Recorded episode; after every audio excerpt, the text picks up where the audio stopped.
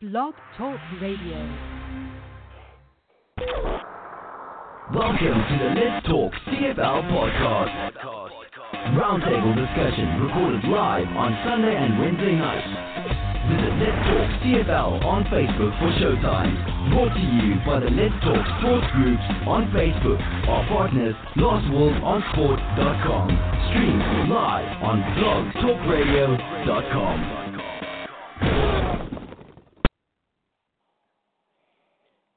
Good evening, football fans from coast to coast, down in the south and around the world, wherever you might be listening to us tonight.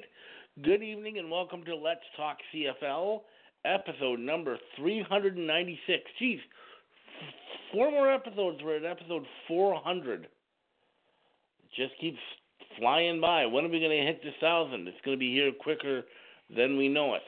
But good evening, welcome to the show tonight, and we're glad you're with us wherever you might be listening to, or maybe you're listening to us after the fact on a download, or however you're listening to us, pirated stream. No, I don't want to endorse that, but good evening, anyways. Uh, Let's Talk CFL. It's a Sunday night, September the 15th of 2019, and well, three more games in the books as we keep going along in the CFL season, and I got to tell you it's finally nice to have a game where I was able to celebrate the a win. Uh, haven't felt it much this season. Only one other time did I feel it, and that was on a weird circumstance where Chris Rainey stepped on a uh, stepped on the back end zone line and kind of fluked our way in the win. Well, there was no fluke about it on Friday night at BC Place. We'll get into that in a little while, but it was certainly nice to finally celebrate a win after all those losses. So I'm hopeful we get to do it a few more times before this season's out. Um, it doesn't look like the Lions are going to make the playoffs, but hey, I looked at it today. I mean, sure, they're eight points behind uh, Edmonton, but hey, uh, Trevor Harris went down with the injury. Not a lot known about it. No one knows how long he's going to be out for. Edmonton lost. They haven't been playing very well, but so who knows? The CFL, anything can happen. Now, I'm not saying I think Lions are going to make the playoffs because I don't, but you, you can have a dream, dream lofty goals. But, anyways, good evening and welcome to the show tonight. Um, I know we still got one more week technically left of summer, but here in BC, it feels like fall already with a vengeance because we've had rain starting for the last well, since Friday, Thursday, Friday. I mean, I was at the Lions game, got there about an hour before the gates to the stadium actually open up. And it was in that hour that it decided to uh, open up and rain, which is not always fun, especially when you're at BC Place Stadium, because there's not a lot of cover outside. So a bunch of us were kind of hiding there underneath uh, the uh, the little uh, overhang there, trying to stay dry until the doors open. I always wonder when the door when it's raining out, can't they be nice and just let us in like 15 minutes early? I don't know. Maybe there's some sort of contract with the city or something where they're not allowed to let people in early. It'd just been nice because it was it it wasn't just a little bit of rain either. It started out as a little bit of rain, but it got heavier as the time went by. But we all huddled under, we all survived and got into the gate without the rainfall, without getting too wet. So, but it was an interesting weekend. Friday night's game was a bit of a blowout, but both games on Saturday uh, were close, exciting games. So we've got some interesting stuff to talk about. We're also going to bring on a special guest this week. Um, uh, if you're on our Let's Talk CFL page or Let's Talk BC Lions page, and just a reminder, we have Let's Talk pages for all nine teams in the CFL. We even got one for the Atlantic Schooners, even though they don't officially have a team yet. Maybe they will one day. Who knows? But uh, a guy, his name is Jamie Ferentz, and he is a lifetime BC Lions fan, and uh, he was um, lived most of his life in Winnipeg. Winnipeg. Yes, I know what you're thinking. A BC Lions fan in Winnipeg? That's rare. No kidding, it's rare. But hey, he proves it exists. But he lived most of his life in Winnipeg, and now he has moved to Calgary. Well, he was out at BC Place on Friday night for his first ever live BC Lions game in Vancouver.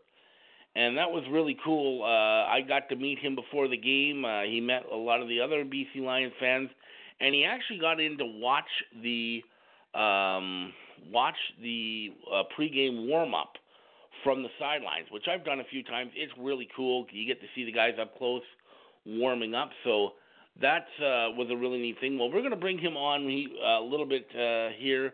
Uh, he's going to discuss. Um, he's going to discuss, you know, his experiences in the first uh, first ever Lions game here in Vancouver. So that should be uh, pretty interesting. He's a very nice guy. He's a friend of Mark Weddles, who's of course one of our regular panelists. So that should be uh, very interesting to bring him on. So speaking of which, I think it's time to bring our other panelists on because they're probably sitting there waiting for me to do that. And as normal people are saying, you're going on too long. Let's listen to somebody else. All you do is ramble. So I'm going to stop rambling and I'm going to bring in the uh, aforementioned Mark Weddle from Winnipeg. Good evening, Mark. How are you tonight?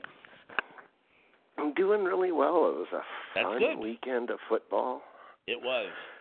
It was actually nice to see BC win, as you know I, how I end my our podcast. But it's always nice to see teams win. Juan has finally left the building. Thankfully. Yeah, it was a great weekend of football. Yes, it was. Uh, and it two was very good 27 games yesterday. Celsius here. Well, it wasn't that here. It was about 18 and raining. And But at least 29 it's and sunny snowing. tomorrow. Yeah, we're supposed to get 29 and sunny tomorrow, so I'm enjoying getting this more end rain. of summer. Well, you are Yeah. in BC. Yes, that's uh, that's quite true. And you know, when do we not get rain here in BC? Yeah. But Mhm. actually, to be fair, it was a pretty nice summer. We didn't get a lot of rain, so yep. Uh, speaking of interesting weather, they can have it in Calgary. We got two people online from Calgary right now. Soon to be three because um, um, Jamie's also from Calgary, but we got two currently, including Will McDonald, who just got home from getting a cup of coffee, I believe, or something like that. Good evening, Will. How are you? I'm very, very good. Um, I'm Mhm. happy. I'm happy your BC Lions won this week.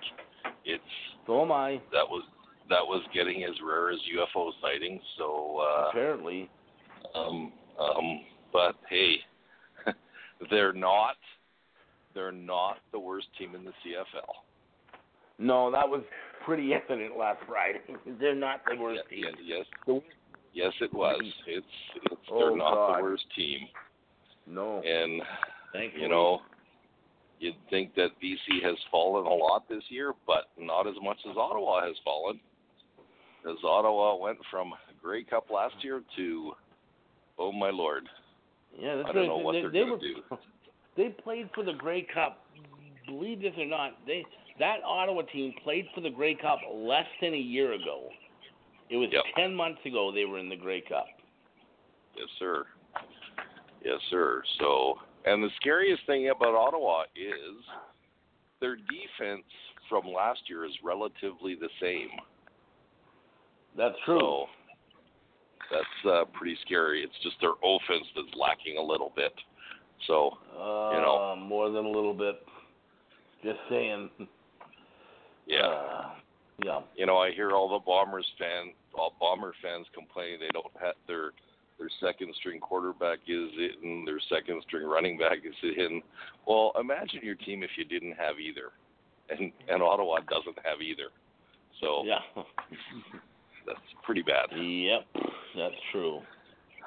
So All right, and let's move on. He's been on hold for almost 10 minutes, so let's bring Phil in, our resident Saskatchewan Rough Rider fan, whose team got another exciting win over Montreal this weekend. Phil, how are you tonight? I'm pretty good, Charles.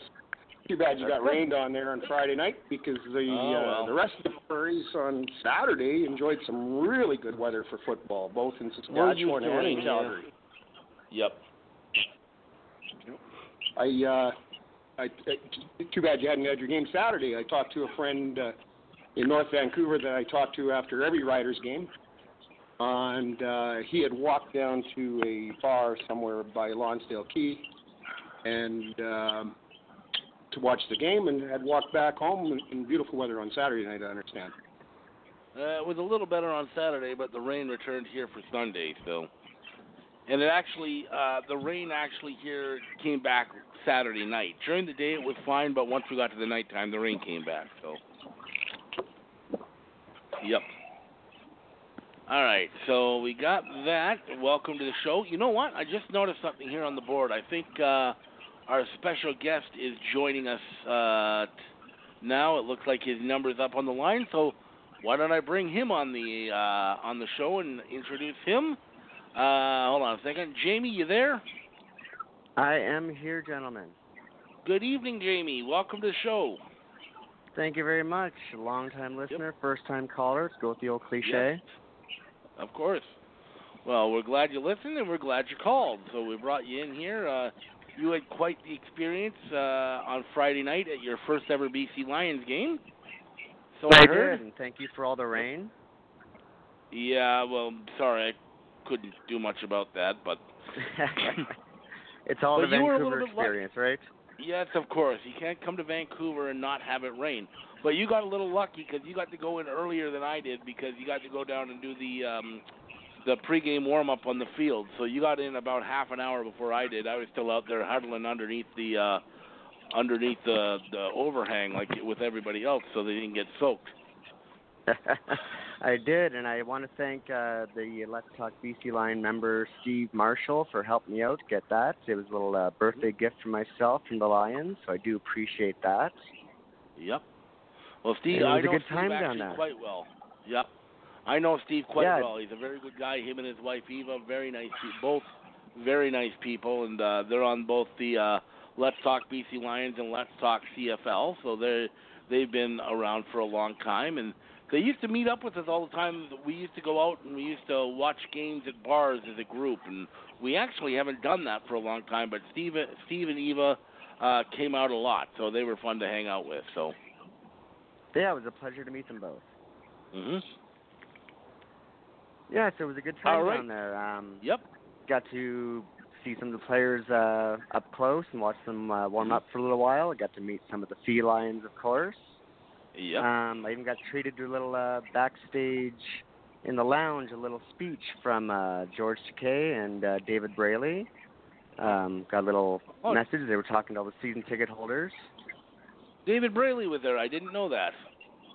He was there, and they were talking about uh, how they understood the frustrations of the uh, the fan base with the uh, one in ten record at the time, now two and 10 Mhm. Um, but they understood that, and they were explaining about how um, they want to make it easier for the fan base in the future to basically find more merchandise. Because that was my biggest problem out there was I was trying to find a brand new jersey to pick up because the one I had was a little old and ragged, and I was shocked there was no store at the uh, stadium itself like many other stadiums have.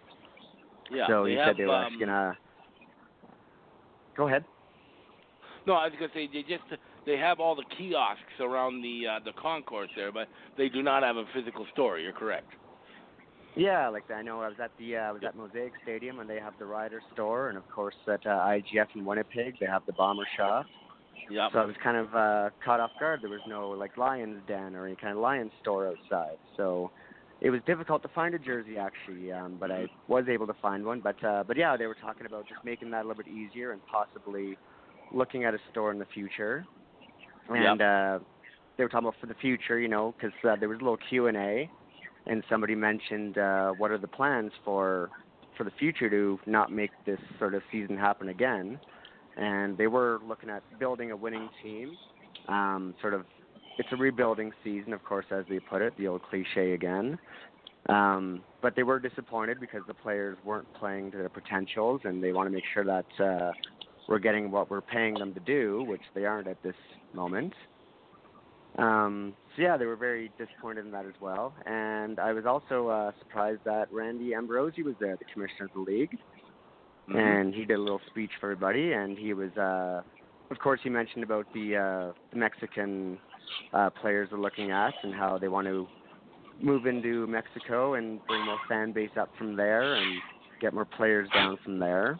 And uh he was just very adamant how he wanted the CFL to be uh very close number 2 to the NFL. He wants to be very competitive with them.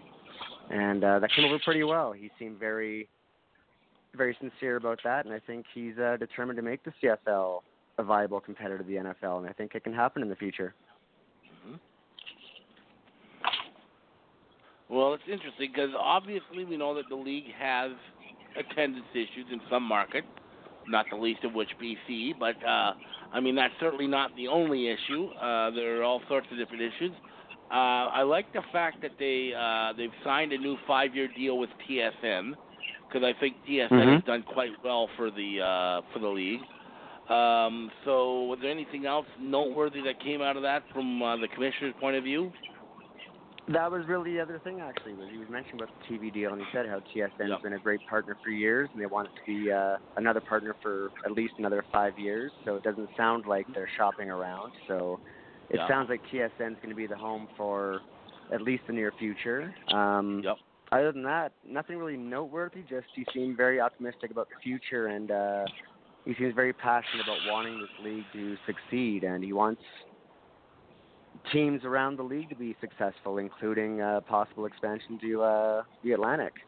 He's, Yeah. uh, he wants that to happen. So everybody there was very um, on board with that as well. He wants the new rivalry to be uh, East Coast versus West Coast. He wants we have the Winnipeg Saskatchewan rivalry.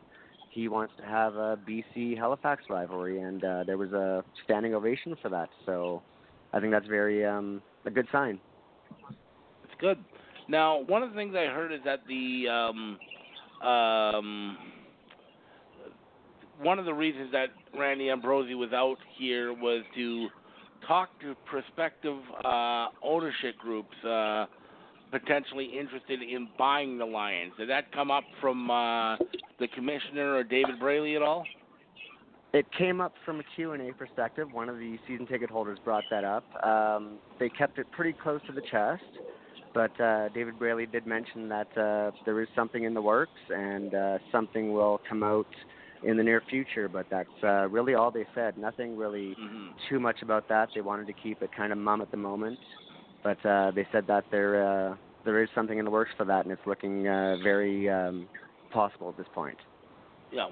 Well, that I'm actually glad they're doing it that way because I've seen how they were ha- they've been handling the ownership group uh, thing in Montreal, and they've been very public about it. And I think that that causes more harm than good because um, the more stuff gets negotiated and talked about in the media, uh, the more problems that seem to come up. So I'm glad that they're being more tight-lipped about it because I think that when you have it where it's not so tight-lipped, that's when you get into issues. So I'm glad that they're actually keeping it that way.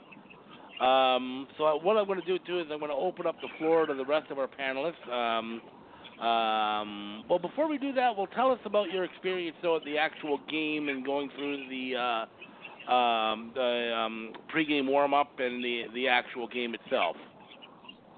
Oh, it was, um, as you mentioned earlier, it was a lifelong dream to be there, and uh, walking in, you know, it was like walking into Holy Grail. Um, you mean you see BC place on TV all these years, and um, you know, unfortunately, living in Winnipeg, my my, my father was born in Vancouver, so he brainwashed me as a kid to be a Lions fan.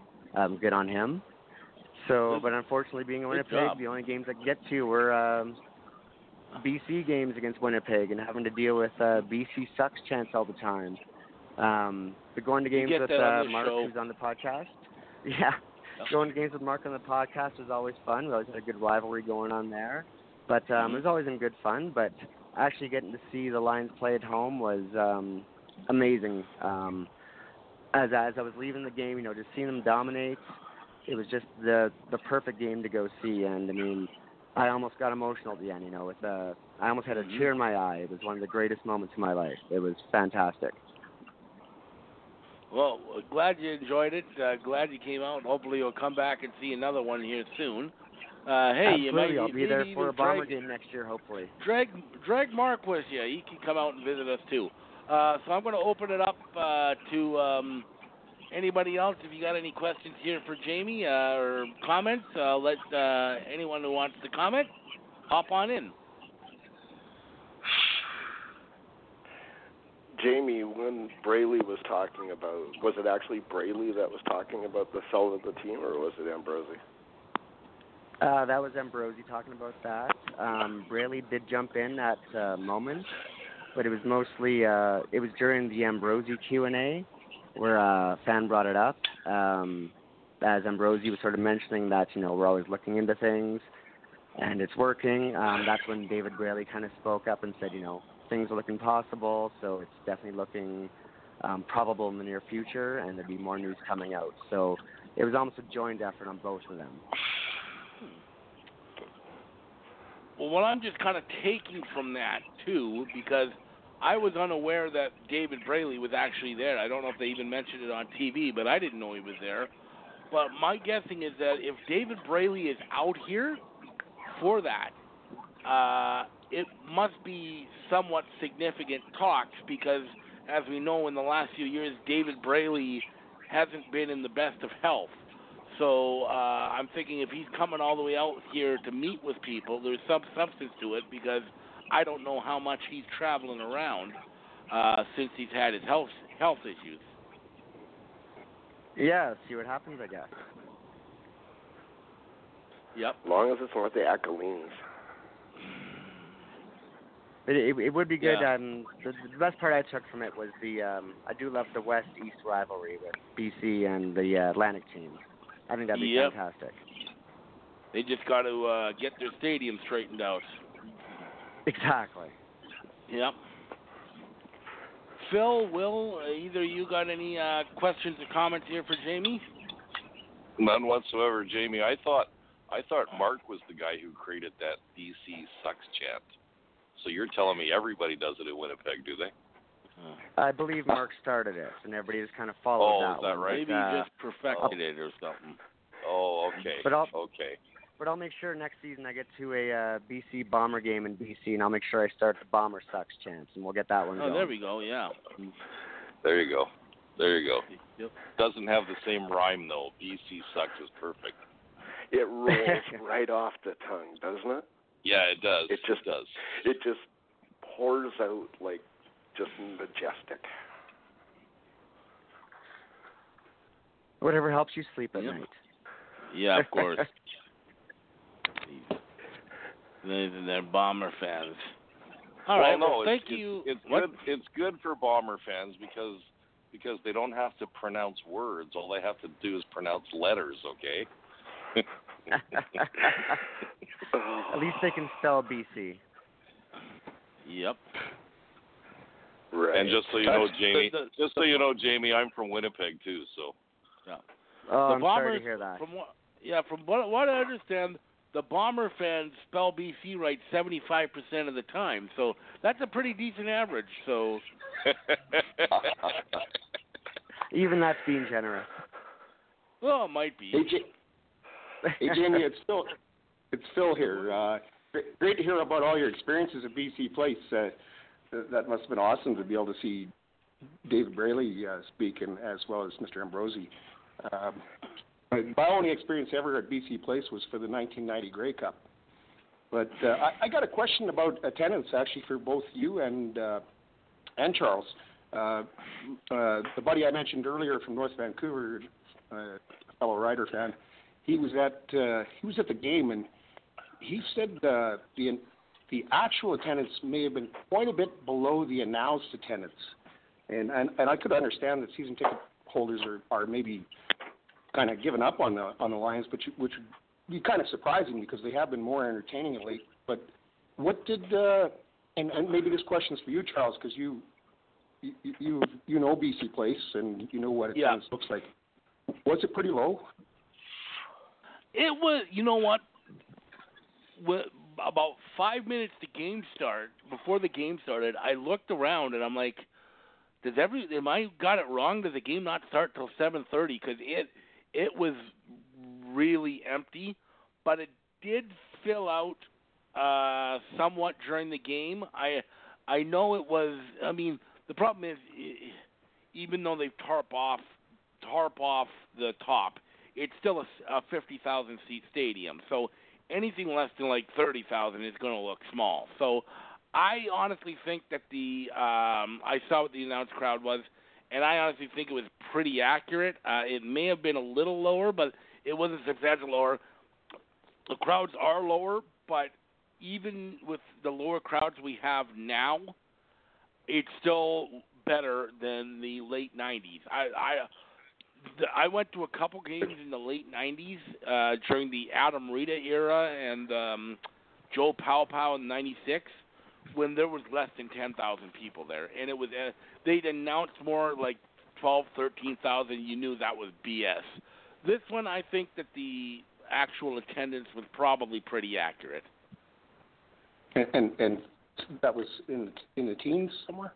It was like sixteen thousand or something like that. So, and it was, that would have been roughly because that's what they had announced for the previous game too, and it looked pretty similar. So, uh, it, I would think it was fairly accurate.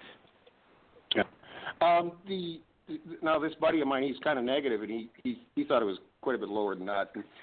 But uh, he said he was watching the next night uh, while the Rider game was on. He was watching the uh, Whitecaps on another TV in this pub down by Lonsdale, and uh, he said he figured the crowd was about the same size.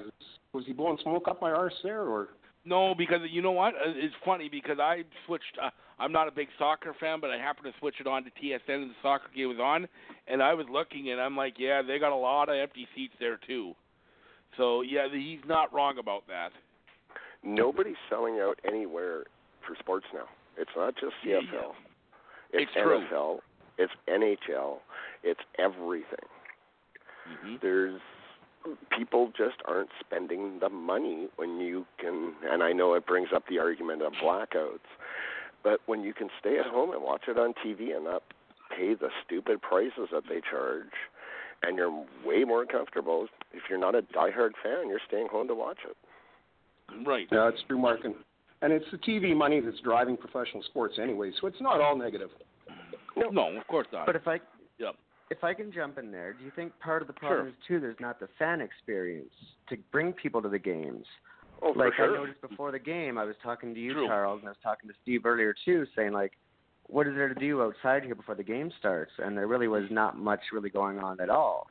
And then I was walking Yeah. around the next night, and you talk about the Whitecaps game, and I saw, unless I didn't see it uh, the day before at the Lions game, but uh, at the Whitecaps game the day after, I saw a big, um, almost like a tailgate, big party going on behind the stadium. So there was almost more Yeah. going on for the soccer game than there Yeah. was for the Lions game. So Who? to bring up the point, you know, why would you go to the game if there's nothing to do? I think if you bring bring more entertainment or something to the games itself, more value for that money, I think it would bring more people out to the games itself. To be fair, Jamie, uh, on a typical Lions game, there is a lot more going on outside because it was raining. There was a bunch of stuff that they typically have out there that was not there. They typically have a big beer garden out there. Uh, they still have the DJ. A lot of times they'll have like the cheerleaders out there doing a couple of the routines, and they'll Oh, have okay. guys out there doing contests and stuff like that. Because it was raining, they didn't bring it out. Because typically, if it's raining, no one hangs out out there because they all go. They just wait till the doors open and they go inside right away. So you kind of got a little bit gypped on that because a lot of times there's a lot more going on out there, but because of the rain, they didn't have it. Oh, okay, fair enough. Do, Yeah. do you think still though? Do you think maybe there's more that teams can do though across the league to There's bring more more that can be fans to the games? Yep, sure there can. There always can be. I wish we could do tailgating in BC. Government won't let us. We used to be able to tailgate i- at at uh, lots around the stadium. The government shut it down. Yep. But there's more. No there, there's still more that they can do though. Yeah, I I think every team across the league can do more. I mean, to bring the fans to the games instead of just sitting at home making your own entertainment. Give Right. them something at these stadiums that you can experience at home. That's Yep. a good point, Jamie. We're starting to see, uh, like in Hamilton and Saskatchewan, where the concourses and the uh, the walkways are full of people, and the Mhm. stadium we see lots of empty seats when there really isn't empty seat, seats in those stadiums, and there's sort of a party atmosphere, and and Right. uh, Commissioner Ambrosie has brought that up that uh, that in, in order to attract millennials, we he wants to turn these stadiums into nightclubs. Well, he actually brought that up too at the meeting at um, at the game I was at. He mentioned that how most of the stadiums now, and he, and he specifically mentioned uh, IGF uh, in Winnipeg there, how it's more of like a concourse and more of wherever you are, you can see the game, not even from your seat. So he was saying that Right. he like like you said, he does like that style of stadium, but I don't I don't know if that's actually the way to go, personally. I actually kind of like that one. I mean, BC Place, you can't do that just because of the way the stadium is laid out. Um, it just doesn't happen like that. There's nowhere to put it because there's all the. So you would rather have people in the concourse. concourse than in the seats? Well, I would rather know- have them in the building than not in the building. So if that gets them into the building, I'm happy with that. You know. I'm kind of an I'm kind of an old school guy. Um, isn't the entertainment on the field? Yeah, that's, that's what I would think. Okay. It is. Sorry. Yeah, I know. I know. I know what you're gonna say. I know what you're gonna say. It's okay. Now, I get now, okay, yeah. I get it. Nowadays, there's so many entertainment options out there that you got to add more to to bring in the casual fans. So The you know what I'm, I was thinking? I was thinking since everybody's talking about this, if if if the Stamps ever build a new stadium, I don't want seats in the stadium. Let's have let's make it like a stand-up bar. What do you think? Does that bring more people in? I'd love that. That'd be know. awesome. It just might. That'd be awesome. You know, maybe start with one section with no seats, and that'll be called the party section, okay? And it'll mm-hmm. be surrounded by 47 cops. So, Hill country at McMahon. yeah, there you go. There you go. But if you want to make the game more family friendly, is that going to bring more That's not families? the way to go. Scare the families away. No, That'll that's scare true. the families. And and in reality, in my opinion, where the next generation of fans comes from, are going to come from, is the kids. To be honest with you, so I don't know. I don't know how to solve it. I think you keep the parties outside before the games, and then during the game, like Yeah. you said, the I- parties on the field. I mean, Mhm. the Stampeders, the Stampeders have tailgating in their parking lot all the time. There's there's hundreds of tailgate parties at Stampeders games. I walk by all It's of them true. as I'm going into the stadium, but you know.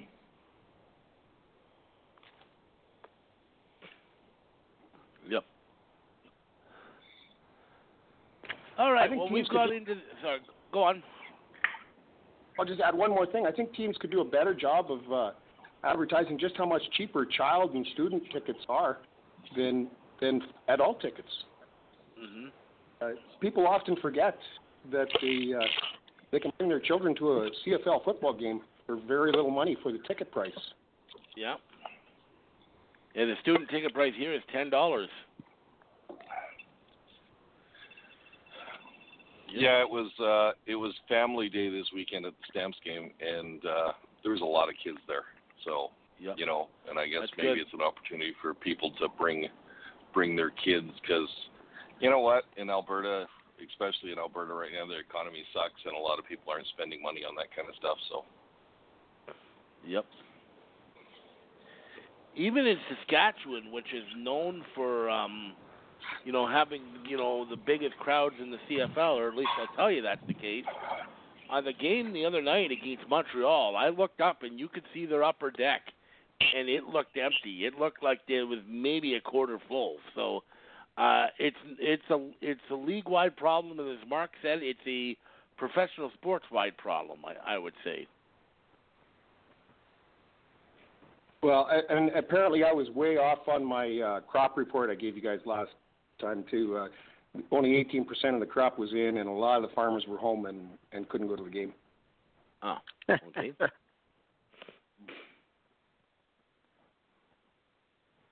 Alrighty. Okay, so we've talked a lot here. Thank you for your um, rundown. We're glad again glad you had a good time here in BC, and uh, like I said, come back soon. So we're going to go into our uh, game reviews now. Jamie, if you want, you can certainly stay in and add your input. Um, I don't know what your plans are for the rest of the night because uh, we're going to go into our game reviews and review the games that were played this week. Uh, I don't know if you saw any of the other games that were played this week, but you're w- welcome to stay on the line and stick with us uh, as long as you like tonight. So, I unfortunately didn't see any of the other games. I was too busy Okay. uh, exploring your beautiful city there. So I will let you guys go, but I will definitely uh, listen to the rest of the show and hear your guys' thoughts on the games. All right. Well, we're glad that you came on, and anytime if you want to come on any other time, just let us know. You're welcome to come on anytime. Thanks for having me on, guys. My pleasure, and thanks for having me in Vancouver. And I will definitely be back there soon to have another game. Have a good one, All right. Yeah. Have a good night. All right, take, take care, guys. I was going to say we should just keep going back and forth like this. This is getting interesting. Yep. All right. Well, thank you, Jamie, for coming on. So, uh, yeah, it was interesting. It was actually he was a very nice guy. It was good to meet him, and it's good to meet uh, an out of town Lions fan that got to come in and uh, you know see the team play at home. It's a nice uh, thing there. I've actually I've only been to two. Well, I've been to BC Place obviously, and the only other two stadiums I've been to were uh, McMahon, and I've been to uh, Commonwealth. So I want to try and get to more stadiums too. So, yep. All right. So now that Jamie has left us for the night, I think we will move on into our normal game reviews. A little bit later than normal, but I wanted to. That was good to hear his story. So let's press on and review the week that was. Talk CFL. All right, game one was, uh, of course, Friday night. We were just referencing it on.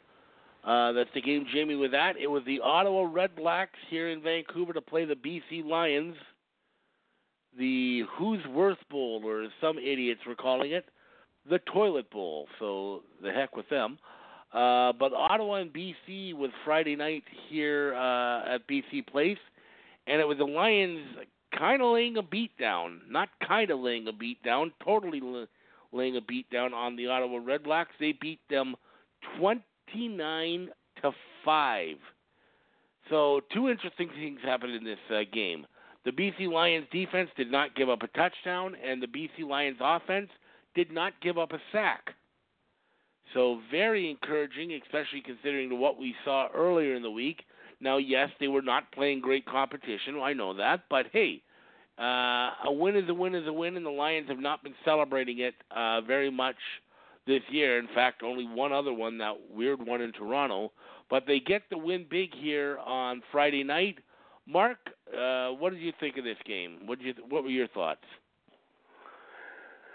It was entertaining. Like I said, I was entertained all weekend, and a lot of people said, "Well, the football wasn't that great."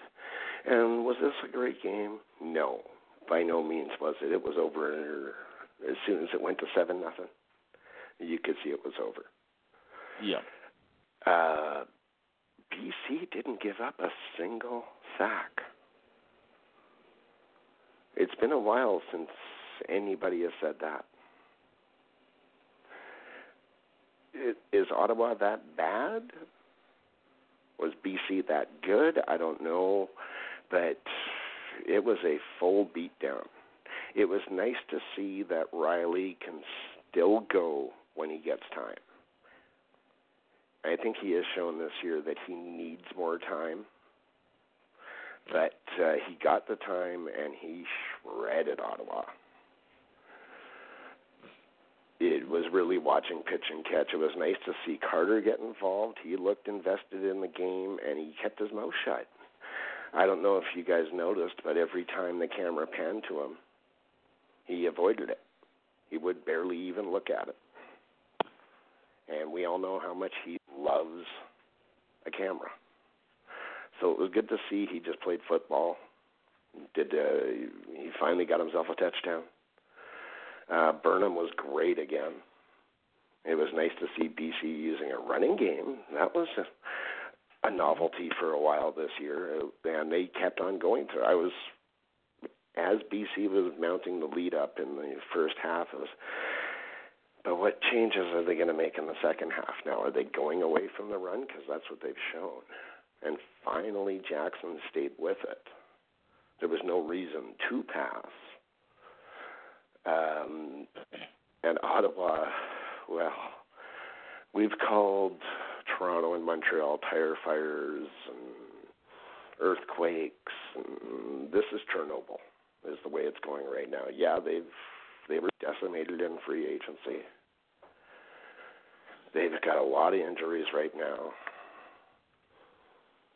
You, you don't have a quarterback, and these are the quarterbacks you've had from the start. Why isn't Arndt playing? I don't get it. He can't be any worse. He's young. Who knows? Maybe it'll be lightning in a bottle and you'll find another good young quarterback. But no, they keep going with Jennings and then Davis and then Jennings and ugh, we've seen they're not court, they're not starting quarterbacks now. They're just not. So no, this was an epic beatdown. It was fun to watch because I know let's face it, Bomber fans know how BC Lion fans feel right now. We've been there many times. So it was good to see them get a second win. Go ahead. Yep. Well, what were your thoughts on this game? Well, it was a beatdown. There's no doubt about it. Here's a thought: maybe, maybe in the CFL next year, maybe you'll have uh, Jason Maas is the new head coach in Ottawa, and and what's his name is the new head coach in Edmonton. Wouldn't that be funny? So, um, no, you know what? Campbell? Yes, Campbell. Sorry. No. Um, that'd be interesting. Let's just swap loser for loser. You know what? And I've said this a thousand times. The CFL is the quarterback-driven league. If you don't have a quarterback, you don't have a chance. And Ottawa proved that on Friday night. I mean, the big difference in that game was, and I, I, I did expect that Mike Reilly still had it because you don't lose that kind of stuff from one season to another. He just, he's just been running for his life all year long, and uh, when he had the opportunity, he played well, and BC played well. But Ottawa is not very good, and they do not have a quarterback. And when you go into the league without a quarterback, you're gonna be in trouble. And that's that's it in its simplest form. I mean, I we expected BC to win, even though I did pick Ottawa, but we expected BC to win, and they did it. And you know, and if that keeps a few more friends in the building, I'm happy about that. So, you know, I mean, I still I still think BC has great personnel. They've just got to they've just got to do a few things to adjust. And once again, one of the things I've heard on talk shows this week about BC is uh, why did they go with such a young coaching staff this year, other than Rich Stubler? Everybody else there is rookies and Jarious Jackson, but I don't think too much of Jarious Jackson. But hey, they got their second win, and they actually won this game, and that's exciting for BC fans. You know, you gotta, you gotta you got to take the positives in a in a long, long, terrible season. So, and that's a positive. Go ahead. Phil, your thoughts on this one? Well, Charles, I, I paid a lot more attention to BC in a losing season this year because I consider yourself and Christopher uh, my friends, and I worry about my friends. And uh, I would like to say or ask, can we call this the Kelly Bates win? Uh, it, it warmed my heart to see the smiles on the sidelines, you know, after the after the third Lions touchdown, uh, just before the half. And it was great to see the amongst the excitement amongst the big boys there uh, on the sideline, especially the kind of year they've had. And with Kelly Bates being brought in to be the offensive line coach, it, it was clearly more than a cosmetic change in BC. I, I, it has really made a difference, uh, and I think after that second game, we can all agree that it, it was the difference in, in BC's fortunes. And, and if there is no line that appears to be in trouble now, it's it's the Ottawa Redblacks. Um, in, in in my opinion, and I, I think Mark. Yeah, go ahead. Well, I was just going to Yeah. point out that they gave up four sacks on Friday. Yeah, yeah, and they didn't Four to nothing. No, they didn't. No. I think Mark nailed his analysis of Burnham and Carter. That was really well put, Mark. Uh, you know, uh, that touchdown pass that Carter caught, that not many receivers in this league would have caught that ball. uh, he was about to take a, get his knees taken out in front of him when he caught that pass, and he had to contort his body. He had to basically stop and contort his body. And there's there's there's not very many receivers with the physical skills to be able to do that like Duron Carter did. And and agree with Mark that that uh, that Duron's demeanor on, on the sideline is, has really changed, and uh, he's there to play football right now. And when he got serious in Saskatchewan, that's when he had his big games.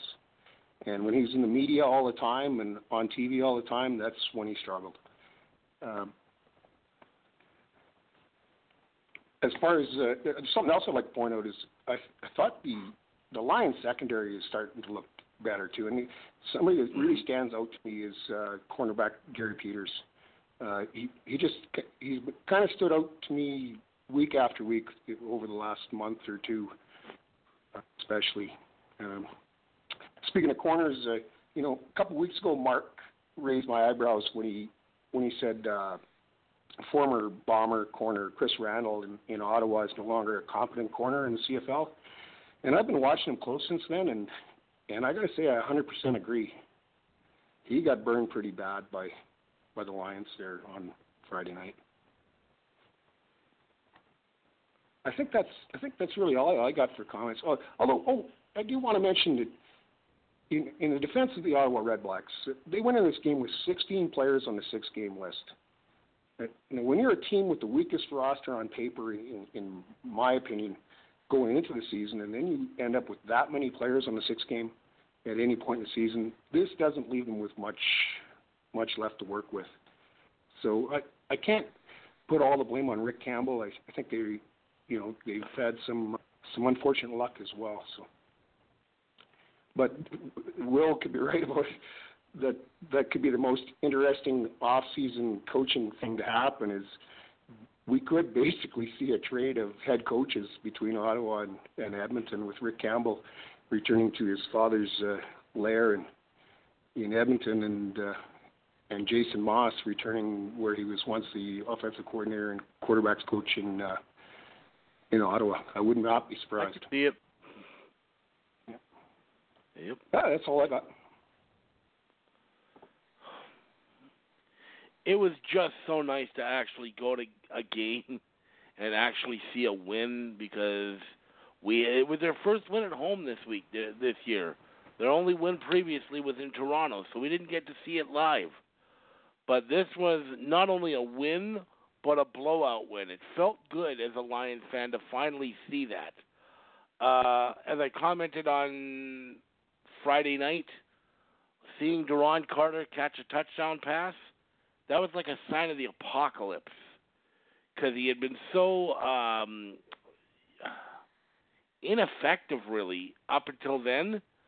But the catch was a great catch. He over the shoulder, and he got cranked as he caught it too. He got hit hard, but he was able to hang on to the ball. So, and the funny thing is, I don't know. They probably didn't show this on TV, but the happiest guy in the building when Duron Carter caught the ball for the touchdown was Nik Lewis. He came running down the sidelines. I didn't know Nik Lewis could still run, but he came running down the sidelines to give Duron a big hug. Uh, he was just jumping up and down on that one. Um, so the previous two games before Kelly Bates took over as offensive line coach, the Lions gave up 14 sacks. In the two games since then, they've given up two sacks. Uh, I didn't uh, when they fired Bryan Chiu. Um, you know, people were saying it's a scapegoat move. They're just trying to look to um, actually, um, you know, find someone to blame.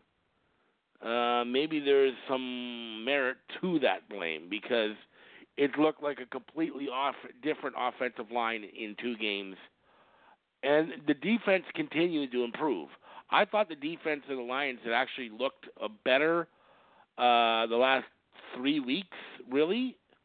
And a big portion of that credit I'm going to give to Shawn Lemon because since he uh, returned, He rejuvenated Odell Willis. Uh, they must be close friends because Odell Willis has looked like a different uh, team or a different player, and they've looked like a different defense. They've been a um, a much stronger defense, and hey, no touchdowns allowed. So I mean, yes, they weren't playing a great team. I get that, but hey, it, it wasn't mattering earlier this season who they were playing. They couldn't tackle. They couldn't do this. They couldn't do that. A massive improvement. Probably too late to salvage this year, but if they can start getting a little bit of momentum down the schedule, and then we'll see what we do in the off season, maybe they can build some momentum looking towards next year. As for the Ottawa Redblacks, ay ay ay, what a disaster. Jonathon Jennings finishes with 239 yards passing in this game. Do not let that mislead you.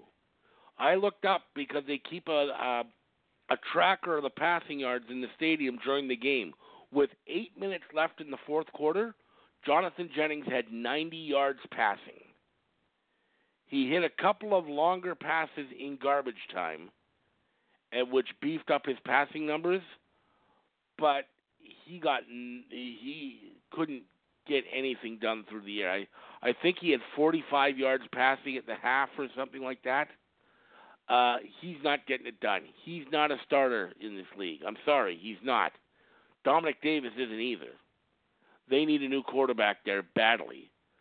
And this was a team that just they look like the Keystone Cops half the night. They catch a break when Jonathon Jennings throws an interception that gets returned for a touchdown, but they catch a break when the Lions because the Lions jumped offside. Two plays later, Jennings throws another interception. This one did not get called back on a penalty. They pull off a successful fake punt for a big game, but they were lined off, in, lined up improperly, and the guy that caught the ball was ruled ineligible. So they couldn't get anything right, and this team is not going anywhere. I really have a tough time seeing this team win another game. I mean, this team is a train wreck wrapped in a plane crash on a sinking ship that's on fire. That's how bad this is right now. Uh, it's going to be a long rest of the season in Ottawa, and I think you're going to see a whole boatload of changes next year. I mean, there was big changes the year before, uh, last year because they got raided by other teams who took most of their top talent, but they're going to have to be the ones looking for talent in the off season this year because they're really a uh, a poor football team. I've been seeing people posting their power rankings left and right this, today. Ottawa's at the bottom of every one, and with good reason. All right, so the final score in this one was 29 to five for the Ottawa for the uh, BC Lions. Sorry, hey, can I add in? something, Charles? Yes, Charles, can I add something? Um, your your comment about uh, about Bryan Chiu and and not being a scapegoat my question to you guys is this: If Bryan Chiu wasn't that good of an offensive line coach, why didn't they pull the trigger on this move earlier? It could have saved their That's, whole season. That's a good question. That's a very fair question. I ask myself the same thing. I don't know. Maybe there's a bit you know, too I, much I loyalty would, there, but I don't know what it was. I would, I would think they would have known four games into the season that he didn't know what he was doing. Yep. You know, because it looks like Kelly Bates does know. Well, Kelly Bates does know what he's doing. So, you know, so. Mm. Yeah, they, it should have been. It should have been done earlier. A lot of people were saying it should have been done earlier. Um, I don't know if they wanted to just stick with uh, Bryan Chiu, let him see if he could work his way out of it. But I mean, you can't really argue that uh, since the change has been made, they look like a different offensive line. It looks like they brought in all new players that know how to play because they're actually protecting the quarterback. So whatever Kelly ba- Bale has done or Kelly Bates has done, yeah, sorry, uh, yeah, there's a little difference there. But whatever Kelly Bates has done uh, seems to be working. So uh, yeah, so it's an interesting to see. Now, of course let's face it, the last two weeks they haven't had the well. Montreal's an up and coming team, although they're they're still not spectacular, and Ottawa's a train wreck. So well, we're not going to see any better because the Lions play Ottawa again next week. Yay, I might be able to celebrate again. But uh, we'll see what happens when they play uh, some stronger teams and see if that offensive line protection continues against some of the stronger defenses. All right, so the score was 29 5 BC. Um, so I had a score of 31 to 14, but that was actually not bad. It was nine points out. Uh, excuse me, 11 points out. But unfortunately, I did not win. 11 points was too far away. No! Uh, also, um, where were we here? I lost my page. Okay, uh, Will, you had 38 to 25 for Ottawa. Let me say that one more time. Will, you had 38 to 25 Ottawa. I guess I should be thanking you right now, Will, be, because you didn't No, pick the and it Lions. was, you know, you know, because because you know Phil did say he looks after his friends, and I was looking after you and you and you and uh, Mhm. Christopher. So because every time I pick BC, they lose. Well, well, well. I, I appreciate that. But you know what? I, I think they could have played 12 quarters and Ottawa still wouldn't have hit 38 points. So you picked Ottawa to win. You lost on that one. Phil, your score wasn't terrible. You had uh, 28 to 16 for the Lions, uh, but that was out by 16 points. So unfortunately, you don't win the game either. No! CJ was also pretty close. He had 21 to 9 for the Lions, but that's 12 points, but that still doesn't win either. No! But with the win again, he won all four last week, and he hits the winning circle again. Is Mark 28 to 11? Mark 28 to 11. That's seven points. So Mark gets the victory. Five in a row. Five in a row. Why do I think he's not going to stop? Okay, so that was the game on Friday night. So Saturday we had a double header. Uh, the first game was the Hamilton Tiger Cats at McMahon Stadium to play the Calgary Stampeders. A very close, hard fought defensive battle, or at least the score indicates that. But it was the hometown Stampeders just squeaking out a win. Hamilton just can't win in Calgary. I don't know what it is, but I think they've lost like nine straight there now or something like that. And it looked like they had a shot at this one, but uh, Calgary snatches victory from the jaws of defeat. To be fair, Hamilton could have ran away with this one in the first half, but they couldn't finish. And they let Calgary stick around, and that ended up costing them. And Calgary actually outscores Hamilton 13 to 1 in the second half and gets the victory uh, with an exciting play at the uh, on the final play of the game. Um, Hamilton lining up for the winning field goal, and Tre Roberson jumped about eight feet in the air, maybe not eight feet, but he jumped way higher than I can jump, and blocked the field goal to preserve the victory for the Stampeders. I'm going to start with Will on this one because he was at the game at McMahon. Will, what did you think of this one? It was a close nail biter, but Calgary pulls out the win. Well, let me start off by saying this is the fall, or supposedly it's the fall. There's another week of summer. The last two games in Calgary, the Labor Day game and this game, have been the hottest two games of the year. The Labor Day game, because it was cloudy and raining out that day, I didn't bring my sunscreen with me, and I got fried beyond fried because I sit on the east side of the stadium, and the sun just beats down and it was the same on Saturday. It was hot. That's all I can say. But I did bring my sunscreen on Saturday, so I was okay. Um, you know what? Hamilton seems to do this whenever they come to Calgary, with the exception of three years ago when they lost sixty to two or something like that, sixty to three. They think just sixty to one.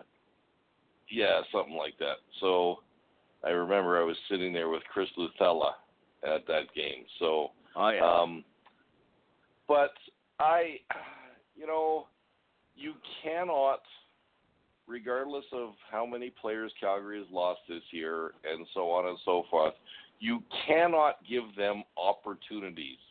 And they had so many opportunities in this game. You know, Bo Levi Mitchell can play crappy the entire game.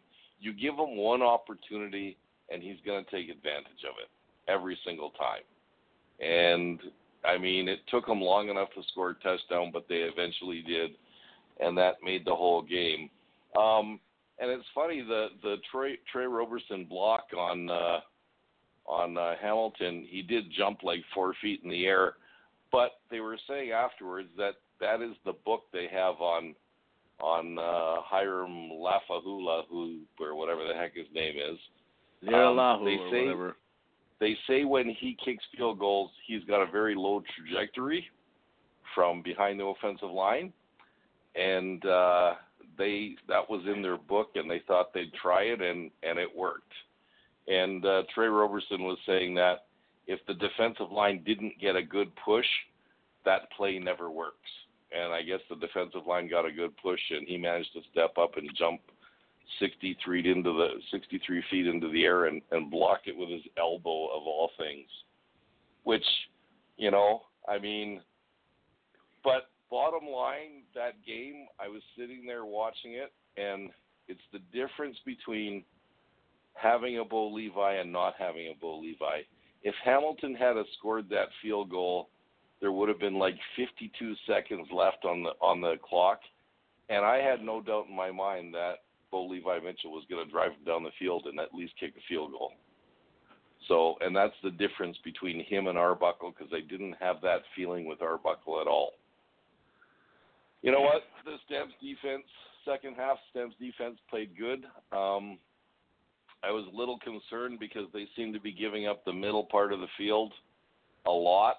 And, you know, when you listen to guys on the radio afterwards, good reason, you know, you're not to you're not to bump and run Brandon Brandon Banks because if he gets past you, the game's over, okay? Because he's going all the way every single time. And uh, the other point I was to make, the interesting thing is the Stamps defense did that without uh, Cory Greenwood because he had that monster hit in the first quarter and he never came back after that. And I and I think he separated his shoulder or at least dislocated it. And if that's the case, as far as middle linebacker goes, the Stamps are in big trouble because they do not have a practice roster linebacker. Um, one of the depth guys they were going to use this year is on the sixth game, and I would not be surprised if you see the Stampeders shopping around this week for middle linebacker with experience. If Greenwood is out for any amount of time, I haven't heard if he's going to be out that long, but uh, it could be scary for that defense because middle linebacker is an experienced position. You need an experienced guy. And Alex Singleton is making more money than God right now, so he's not coming back. So there was uh there was uh one of the names that came out yesterday was maybe the Stampeders should make a trade with the Lions to get Malik Harris back here because he was he was backup middle linebacker in Calgary last year. So, but who knows? Go ahead. Mark, what did you think of this one with the Stampeders edging out Hamilton?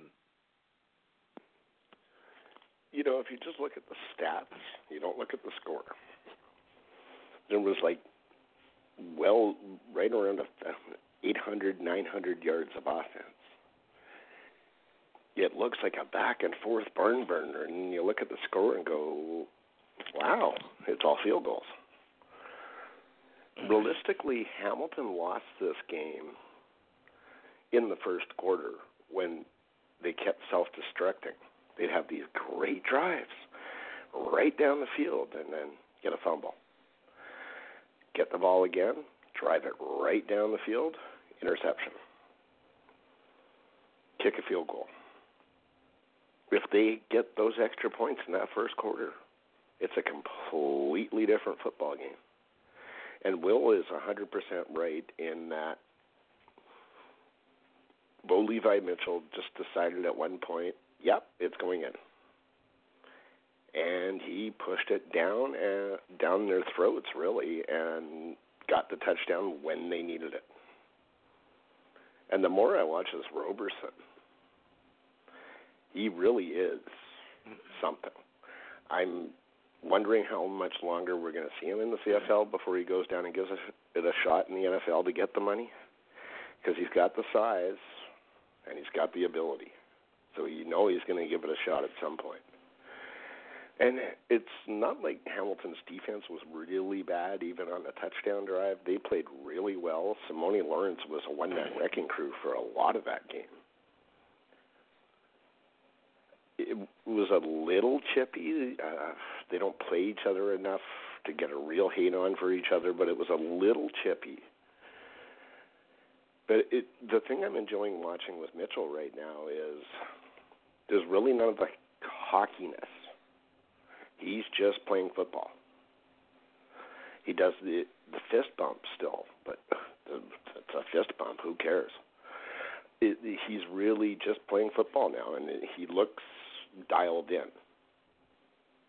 which is just going to make the rest of the season that much more fun, especially with the back-to-backs coming up with Winnipeg. I can't wait. But for for this game, now it's either team would have been full marks for the victory. Calgary made the drive when they needed to to get the touchdown. And then Larry Highbaugh jumped down and lifted Roberson on his shoulders, and they got the block. You know, was it an, a fabulous football game? Not overly. There were so many mistakes on both sides but it was still entertaining with all the offense that was in the game. So, yeah, no, Calgary is full marks of the victory. That's it. Go ahead. Mark, your turn to go on this game. I think I just Phil's did. Sorry, sorry, Phil, not Mark. Mark's already gone. Phil, your turn. A, to be fair, you know, Hamilton's not the only team who seems to have trouble winning in Calgary. There's a few teams, even the green and white, in the regular season. And I guess this was a good game if you like watching field goal team. Uh, but I, I thought the, the difference was the two turnovers late in the third quarter, uh, one where the quarterback fumbled and, and one where the running back fumbled for Hamilton. I I think that they would have had the momentum and and would it, they were both on the uh, Calgary side of the field, and uh, we're probably going to lead the scoring drives. And every time I look at a Stampeders highlight package this season, it seems like uh, Stamps DBs Tre Roberson and Brandon Smith are making plays every time. And I agree with Mark. Tre Roberson will get his NFL shot. Uh, I don't know. It's been a while since I've seen that dominant defensive back in the CFL, and the, and the one I can think of that was that dominant was Brandon Browner, who ended up going to Seattle and winning a Super Bowl. So uh, I feel fortunate to have kind of met him, but not really. but uh, at least he turned around when I said his name and he looked at me. Uh, and I also agree now with he's in jail. How, Brandon Browner. No, he. Uh, I think he's dead. No, Brandon He went Brown is to not jail? dead. No, he's in jail. He just. He's just in jail. Okay, I thought he. I thought he died in jail. Um, but he is in jail. Yeah, and. Uh, but I also agree with Mark on how dialed in Bo Levi Mitchell looks right now. He is. Uh, he really does look like he is in control, and I, I agree that drive he, he just decided they were going to score on that drive. And uh, a, a little bit about Dane Evans. Uh, something I heard the other day is uh, they said if if you can find on YouTube, watch Oklahoma versus Tulsa, uh, Baker Mayfield versus Dane Evans, and I guess it was just a night of aerial football like you wouldn't believe, and they both look fantastic. And I've got to, I've got to find it and, and make sure I watch it. Yeah, that's all I got about that game.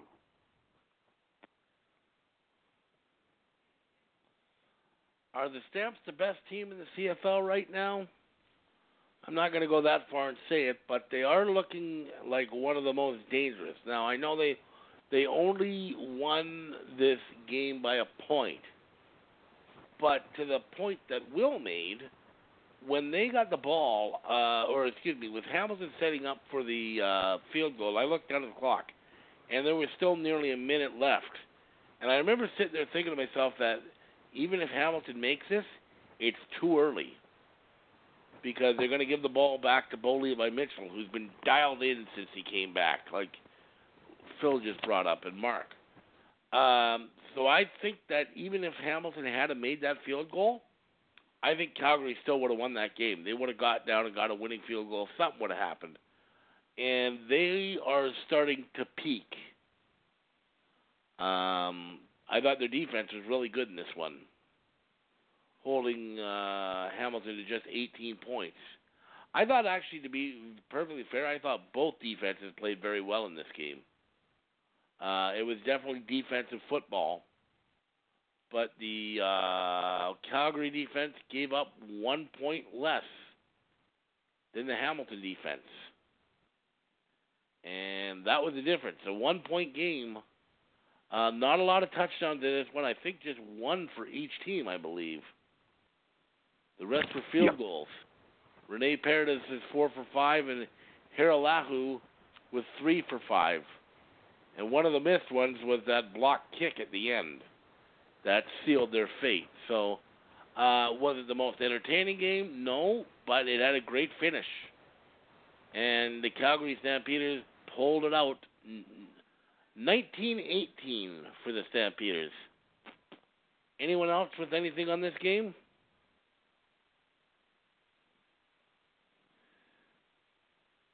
I guess that's a no. So looking at the scores right now, uh, I actually had the Hamilton score bang on. I had 18 points. Unfortunately, I thought Calgary was going to score 35. So I was out by 16 points. That's not a loss. That's not a good win. Um, Will, you had 27-14. That's not too bad. You were uh, somewhat close, only out 12 points, but not good enough to win. CJ had Hamilton winning 21-20. Now that's not a bad score because the scores were actually relatively close. Had he had it the other way, he probably would have won but he didn't. He had uh, Hamilton, so he loses. Phil, you had Calgary winning 26-22. That's a difference of 11 points. And so you were close, but no cigar. And uh, the winner again was Mark, eight points out, 27.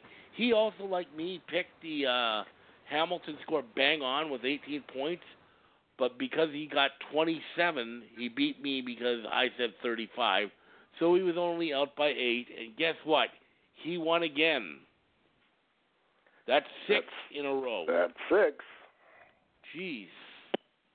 We'll update the standings here because uh, Mark's starting to pull. Well, uh, well, at the end, we'll do the next game and then we'll update it. But Mark's starting to pull away. All right, so that was game number two in the first game of the Saturday doubleheader, and then we went right from there into the Saturday night double, uh, the second game, the nightcap, if you will, with the Montreal Alouettes in Saskatchewan. This was a fantastic game to watch. It really was. Um, it was back and forth all night. I thought there was great performances on both sides of the ball, but in the end, it was the Saskatchewan Roughriders eking out a 27 25 victory with a last second field goal, uh, 27 25. Huh. How about that? And the Riders win again. They get back into the winning column after losing last week to the Bombers. I think I'll start with Phil because he's the resident Rough Rider fan. How did you, what did you think of this game uh, with your team uh, on Saturday night? Well, I, I uh, made pages of notes about this game because I was quite excited about it, and I have to admit there wasn't enough beer in Calgary to celebrate this event after after the game. And uh, so my notes, eh, as as they started, they were really sharp, and then as I go through them later on, they get kind of off kilter. And uh, but uh, I do want to say that uh, the last the, the last game that the Riders used a few shovels to stay away from the best secondary in the league. Sorry, that was one of my later notes. That's one I don't understand. But uh, I don't know. It uh, as a Rider fan, it was good to bounce back from that Banjo Bowl, and it was good to see them do it in the same fashion that they they won the Labor Day game, to uh, to be able to win it on a game-winning drive. I'm I'm starting to gain more and more confidence in Cody Fajardo. Uh, I was I was a little worried about how, how cranked up he was after the game, but you know, it's. Uh, I, I hope he can control his emotions, and uh, you might find it strange for me to say that uh, about Cody Fajardo, but uh, I think that he's getting pretty comfortable. And if you watch his post-game interview and, and the length of it, it it's concerning. Uh, I would I would like him to be more uh, more like I've been here and done it before, a little bit more like uh, like Bo Levi Mitchell or uh, or your quarterback out in BC. Honestly, um, Mike Reilly, yep. But uh, no, I, th- I think it was it, w- it was the most entertaining game of the week of the weekend, and it was maybe one of the, the top four most entertaining games of the season, in my opinion. And uh, but uh, I don't want to say much about it because I'm a Rider fan, and uh, the the multiple pages of notes I made on this game. I would sooner listen to you guys. I think you, because you come from a different perspective than me, I think uh, that your analysis will be way more bang on than my own.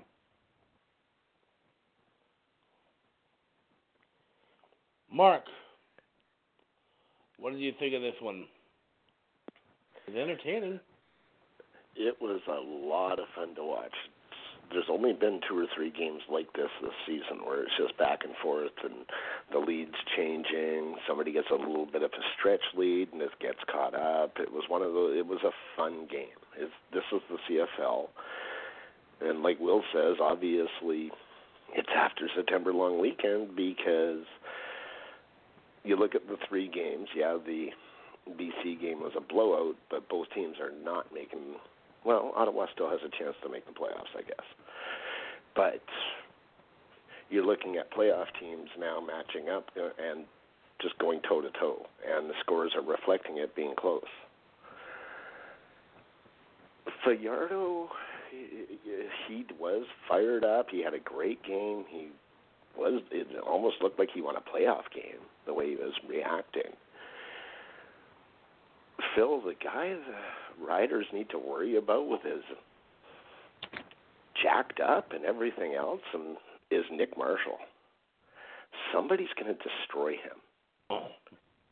He is just he makes a tackle and he's acting like never mind winning a Grey Cup, he's acting like he just won the Super Bowl. And he's chirping and somebody's going to take him out. He is going to Mm-hmm. get it. He's just being a goof.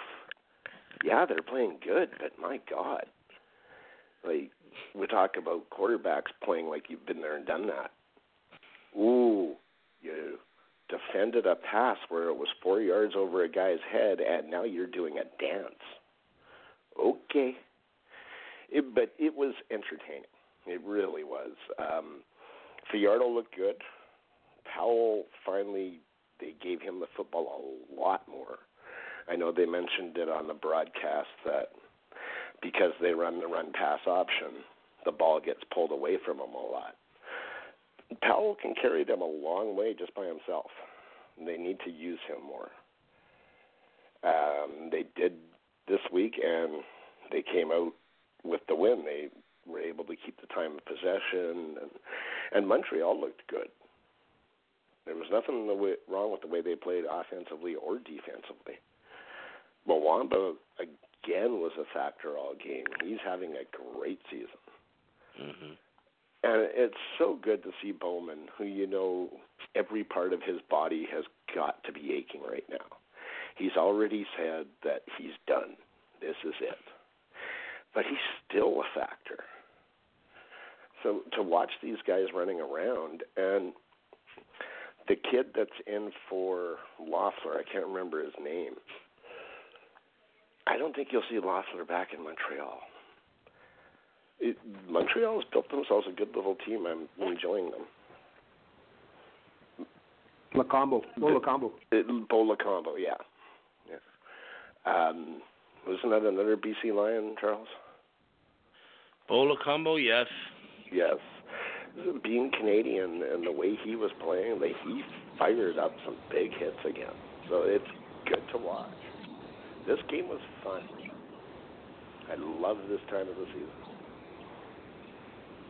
That's it. All right, Will.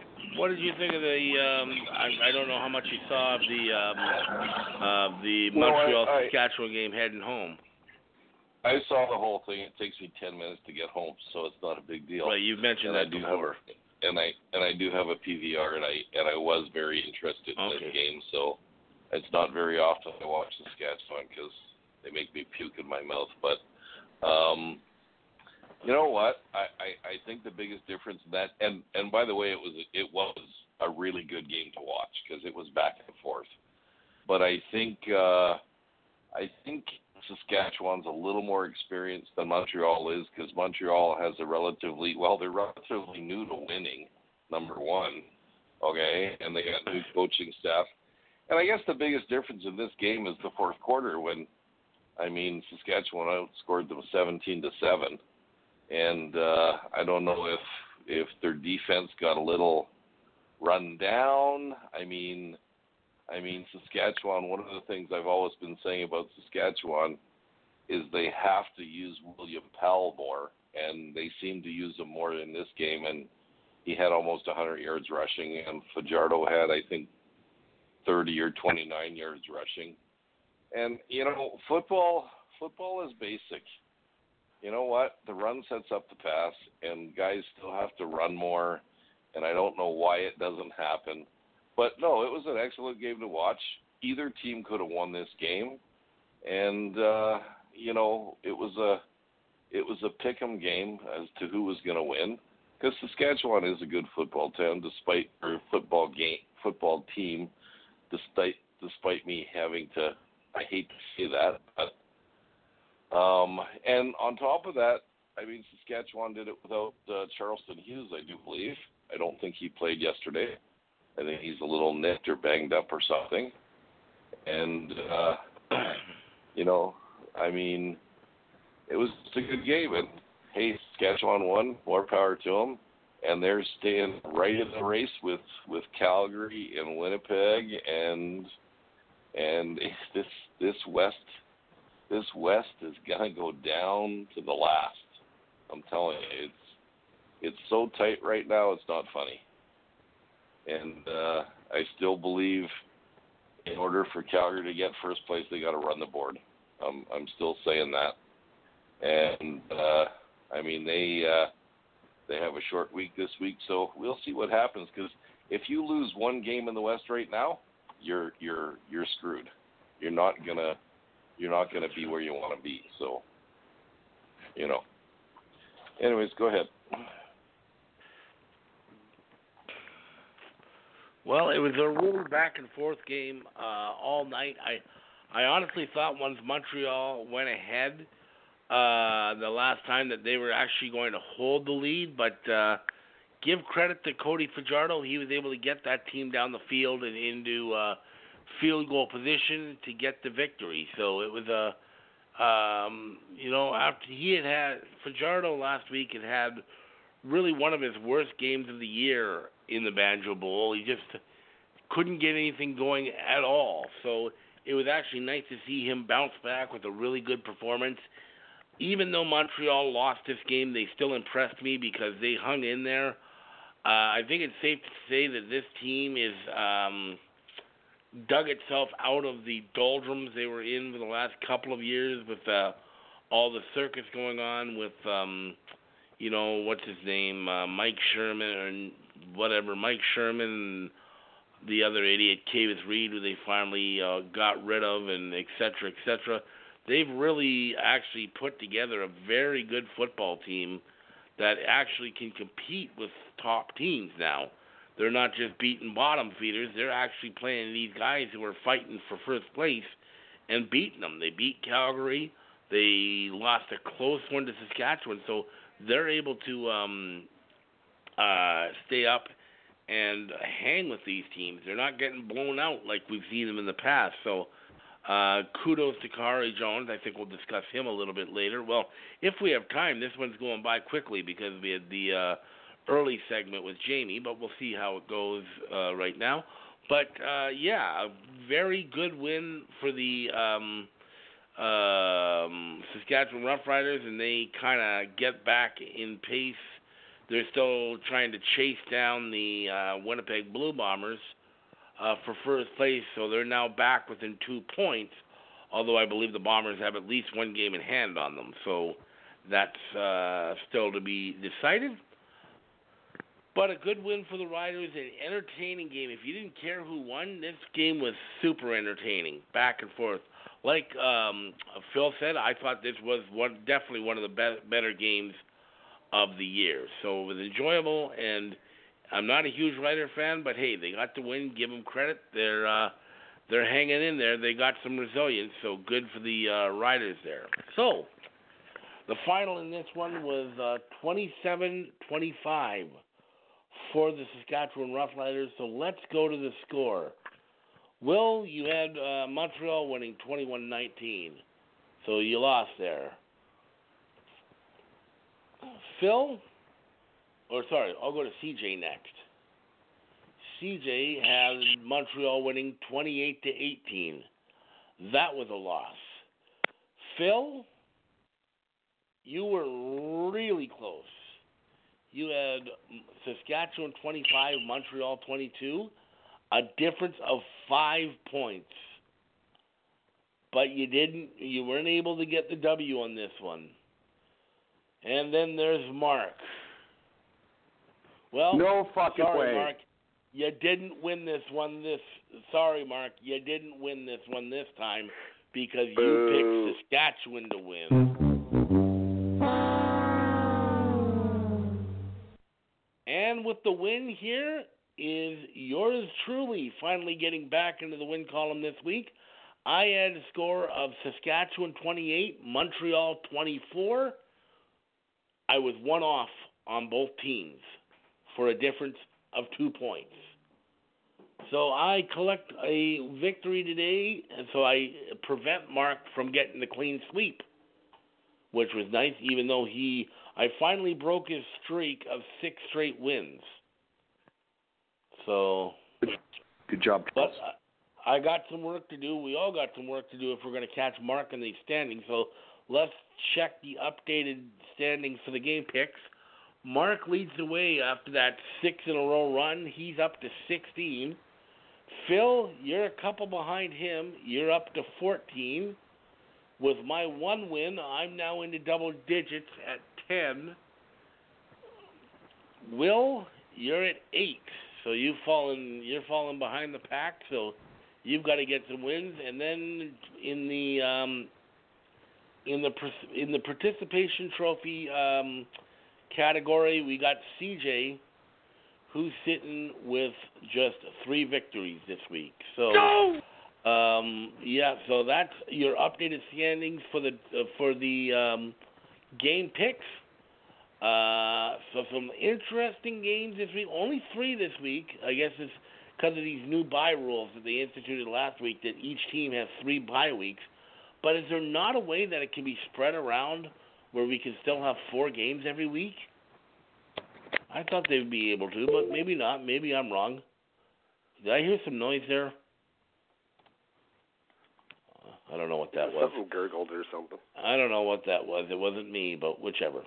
So yeah, 27, 25, and they, and that's our game picks for now. So let's uh, move on to my agenda. We're actually out of the game picks, and it's 9:30, and it was only three games this week. But that's okay. If we don't get to everything, hey, there's always Wednesday. Uh, So let's go into tonight. Pardon me? Yeah, Well, I was that- just throwing a shot at Jamie. Go ahead. Uh, that's okay. Yeah.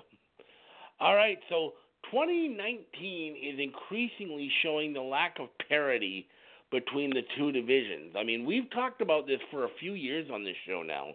Uh, how much, pretty much, the dominance or the upper echelon teams are in the West, while the East really, um, um, the East really suffers um, when it comes to um, uh, schedules and teams and stuff like that. So, but this year is particularly um, noticeable. You've really got four. Um, the West is a meat grinder. You've got uh, the top four teams. BC's out of it, but when you look, you've got Edmonton, Saskatchewan, Winnipeg, Calgary. These guys are beating the living crap out of each other, and it's a meat grinder to try and win top spot in the West. While in the East, you've got Hamilton, and to a lesser extent, Montreal, who's up and coming. I, I don't know if I would put them in the same category with Hamilton, but up and coming. And um, then you got Ottawa, and then you got Toronto, which are both. Ooh, Ottawa and Toronto, not exactly ready for prime time at least Toronto is showing signs of uh, getting out of. Um, at least Toronto is showing signs of getting out of their funk. They've actually played better of late, as have BC. But Ottawa, they're just a, a nightmare. What um, what was I going to say? Uh, what what can be done to kind of get the parity so we can at least have somewhat two strong divisions because it seems every year that the balance of power is out west. What do we need? What does the league, not us particularly, but what does the league need to do to get more parity so that you actually have two entertaining competitive divisions? Who wants to go first on this? I'll take it. Okay. real quick. I won't take too long on it because we are kind of running out of time already. Um, That's all right. I do have a bit of an issue with the article because John Hodge, you know, he writes some interesting articles at the best of times. But he is saying that this season there is more parity. If you read the article, it actually says he thinks that there's more parity. Because if you look at the overall number, I think it's 11. The East is 11 and 12 versus the West, something like that. I can't remember the exact. 11 and But- 14. Oh, 11 and 14. There we go. Thank you. So you know that's actually not bad. One team has nine wins. Hamilton is eating up the West. They've only lost once against the West. Mhm. And then Montreal has a six and four record against the West. I think it said, or no, it's six and four overall. But they do have a close to winning record against the West. But then there's Ottawa and Toronto. Don't tell me there's parity. There's no parity. There's one team that's playing really well against the West. That's it. They're beating up on their lesser cousins in the East. That's not parity. You can't force them to. It's unfortunate that we can't force them into parity. You're only going to try to stay as good as you can with the opposition you have. And when you constantly have tire fires in the division, like when was the last time there was a tire fire in the West Division? It's been a while. the crossover happens more than not. Hamilton's already cooled into a playoff spot, basically. I don't say see how they can be taken out of a playoff spot at this point. At nine and three, I just don't see it. Even if Montreal were to somehow catch them, they're not going to fall lower than second. Yeah, no, they'll still get second. Like the East, it's already over. hmm There's the fight for the crossover now between Ottawa and Edmonton. I, I agree, Mark, and Go ahead. and, and we're s- we're seeing it in the West in the West Division too. We we already know in the West Division it's going to come down to three teams. Edmonton is going to be the crossover team, and and Yeah, this is too early. There's six games left in the season, and you, you know what I'm getting to. Yeah, yeah. And and I think the the league needs to suspend the East West at least temporarily until there's a fifth team in the Eastern Conference. Because it's taking away from some of the excitement when when we know, especially for more hardcore fans, when we know this many weeks ahead who is going to be playing in, in the Western playoffs. Yep, it's just a matter of where.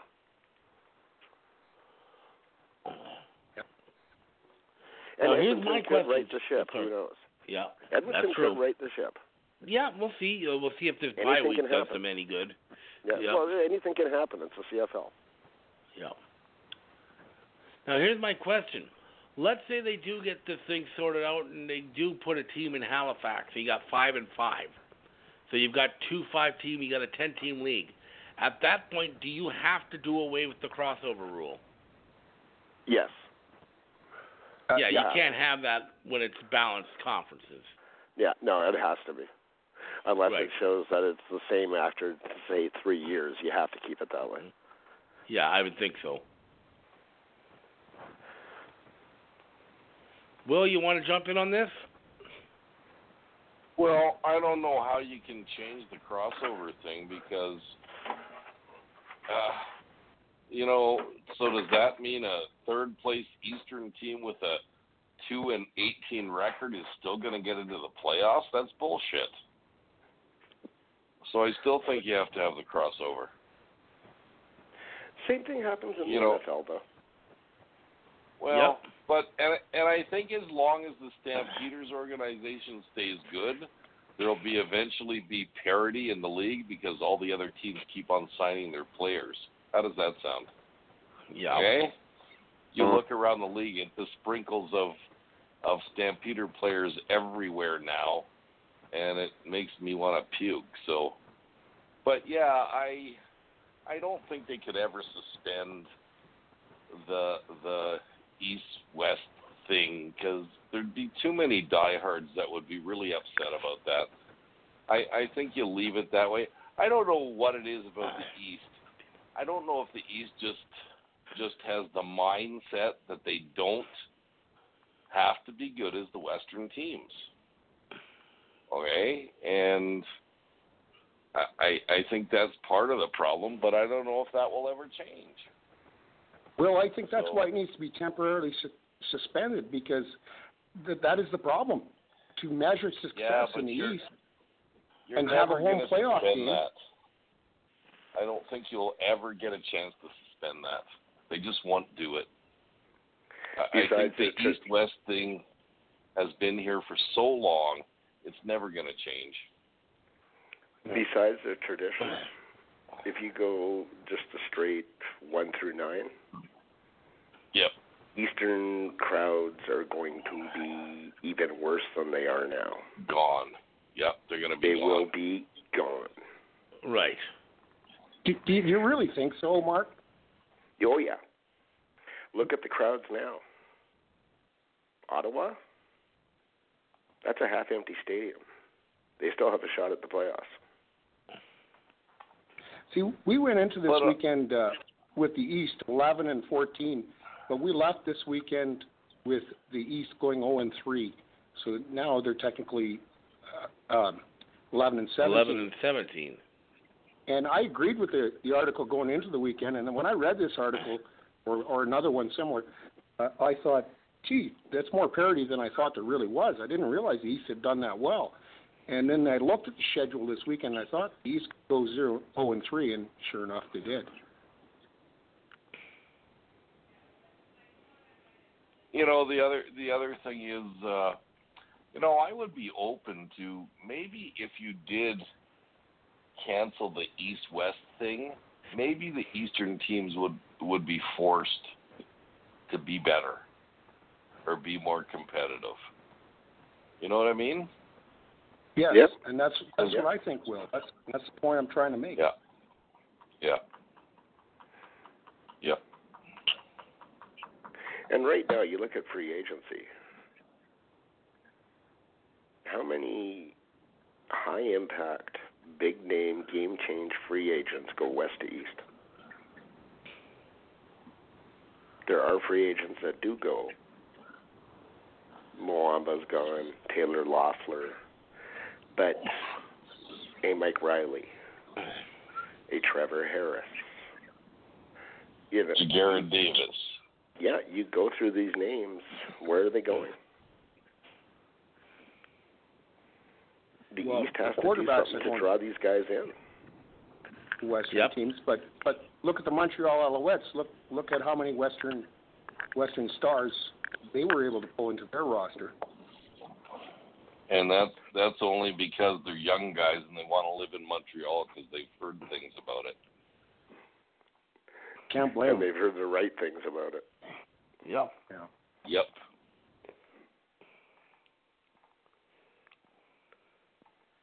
Yeah, I'm- I mean, I don't think Will's right. If you were to cancel the East-West thing, it's just going to piss off people because I know it's been brought up online before, and it always turns into a giant argument online that uh, it, that uh, you know the purists are saying no, it's always got to be East-West. Personally, I don't mind. I don't mind the idea of making it uh, a one-team. Um, or a one uh, division league where you just go seed them one through nine because you know what I don't like seeing teams with better records miss the playoffs um, with um, teams that are, have crappy records make it. It's been done before, and I also don't like that even with the crossover. The thing that bugs me is that when you've got the crossover there have still been times where you've had a team with a better record have to play on the road uh, against a team with a lower record, which I don't like. I've always thought a lot of people disagree with me on this, but I always thought with the crossover, you should still give home field to the better team, the team with the better record. They earned it. Your your teams get punished by not having to um, by not getting the home field even though they may they had a better season and played better. But I mean, it's not likely to happen um, anytime soon, if at all. But hopefully, if they do get this nonsense in Halifax worked out, which again has gone quiet, uh, maybe they can um, get some more parity. They spread the teams out a lot of the problem is too is that when you see the balance of power in the West and you get to free agency, if where's the free agent going to want to play more? You're going to play where where it, it means more. You're going to pl- want to play where there's more rivalry. You're going to play where there's the better teams. That's in the West right now. Um, There's another way to think about it. about that. Here's another way to think about it, guys. This is the Canadian Football League, and Mhm. an East-West championship It's like an East-West division. To draw a little bit of politics into this, not meaning to on purpose, but and uh, we have criticized our own country in the West, and we've criticized it in the East for being a divi- a very divisionalized country right now between West and East. And uh, why would the CFL perpetuate that when the CFL stands up for things like uh, their their program there two years ago, uh, diversity is strength? Why would the CFL want to perpetuate this East versus West concept and continue it uh, in, in in this environment that we have right now? Sport Personally, I think that's I think that's kind of apples and oranges here. Ba- basically, since the dawn of time, it's not so much rivalry, but I mean, every sports for the most part, every sports league is based on geography. I mean, it's based more on geography. It saves uh, teams on travel and so on. I I don't think it's solely to do with rivalry. I think there are other, you know, things behind. I don't think that personally. I don't think that's a huge, huge issue. I don't think they're really um, pushing rivalry and, and inclusion and non-inclusion and stuff like that. It's all a geography thing, and it's more traditional than than not, where you have the Eastern teams and the Western teams, and then they play each other in the crossover. To me, I think the main reason for that is to try and keep um, interest nationwide. So you have one team from the West and one team from the East. Because let me tell you, you get an Edmonton Calgary Grey Cup or a Saskatchewan Calgary Grey Cup, you're going to have lousy TV numbers in the East. They're not going to watch. The West is going to watch, but the East is going to go away, and that's what they're afraid of, and that's probably why they're never going to do a one-team league or a one-division league. Good point, Charles. Yeah, television is king, and uh, that's Yeah. a very good point. And that's the other thing. TSN does not just want solely Western viewers for their games. They want they're in this for numbers nationwide, not just east, not just one one or another. And quite frankly, it will it will have an effect if you have um, uh, an all West Grey Cup. Uh, a lot of people would hope that it wouldn't be the case, but it simply is. I mean, Toronto, where the CFL uh, already struggles for attention, if you've got Saskatchewan and Calgary in the Grey Cup, are you really going to get much attention from Toronto? Period. You probably won't. You'll have the diehards, but for the most part, you're not going to get a lot of uh, newspaper space there because they're not they're not going to be interested. They don't care. Yeah.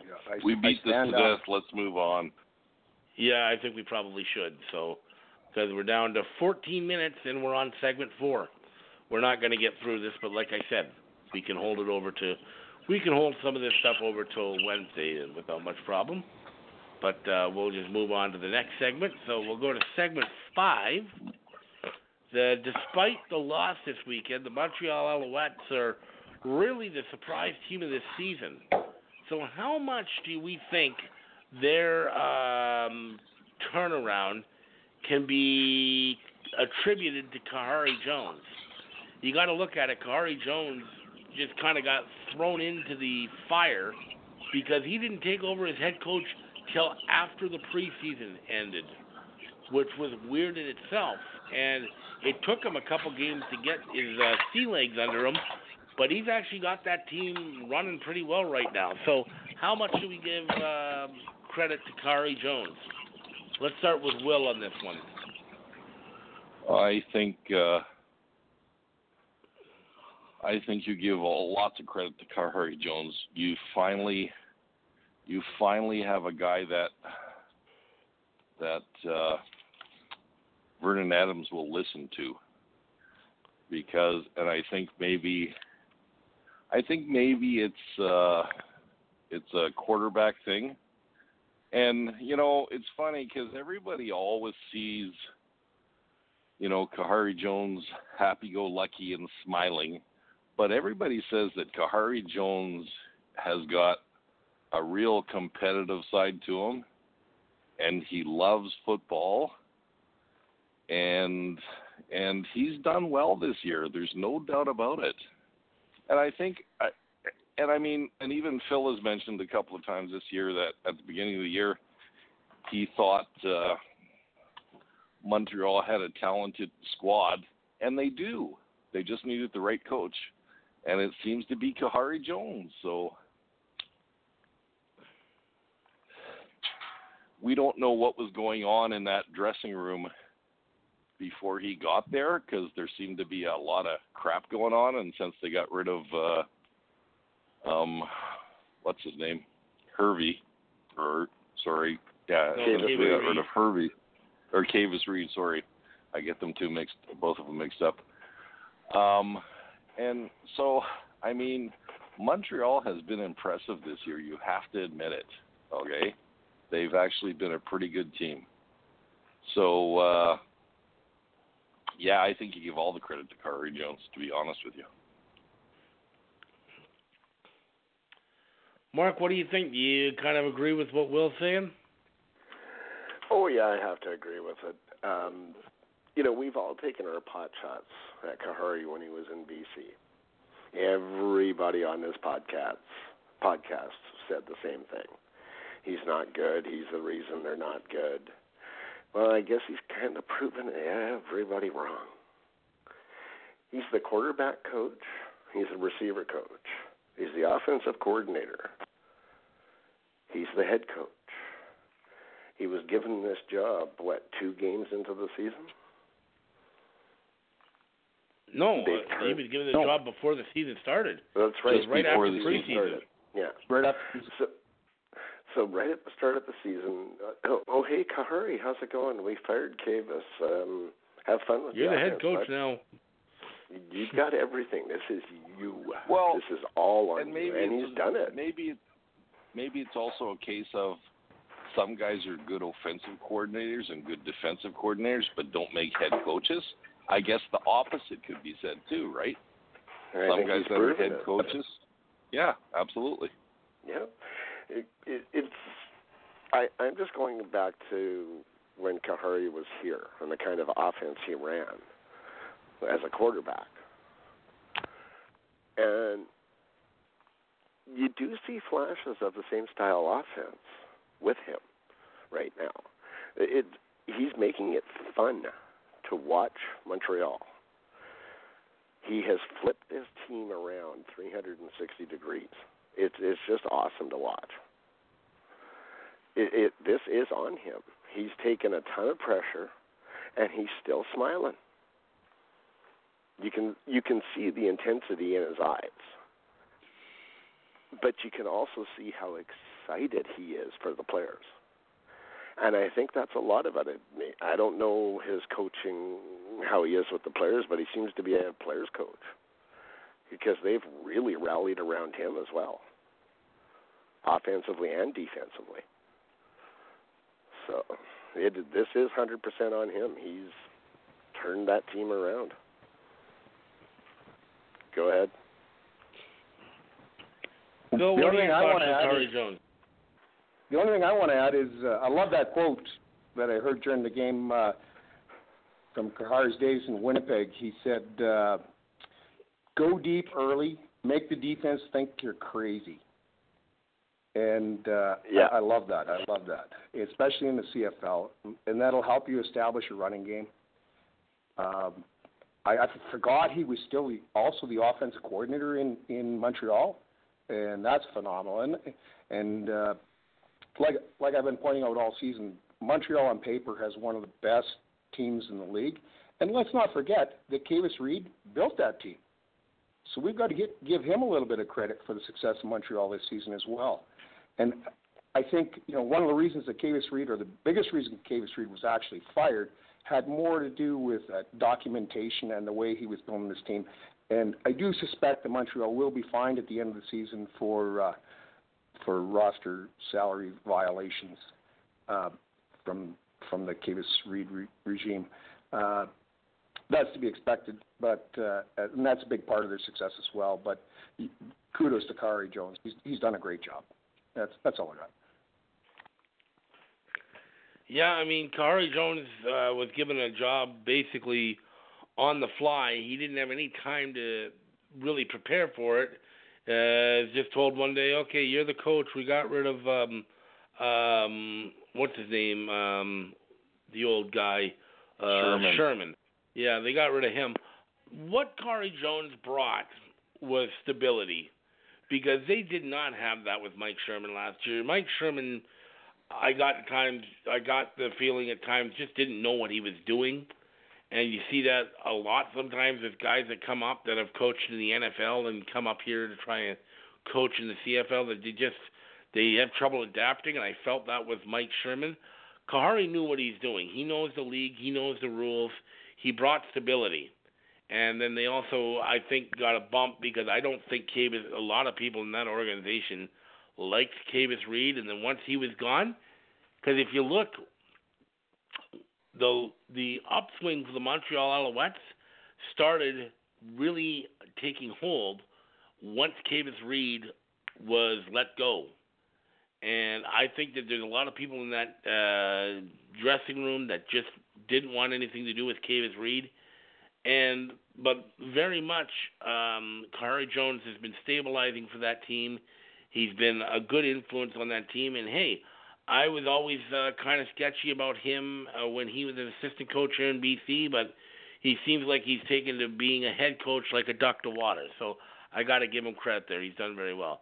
Okay, we're down to five minutes left, and we still got, I think, three segments. So I'm going to just quickly look at them because there's only a couple here, and uh, there's no point going into a long one right now. But um, so well, I'm going to hold a couple things over here.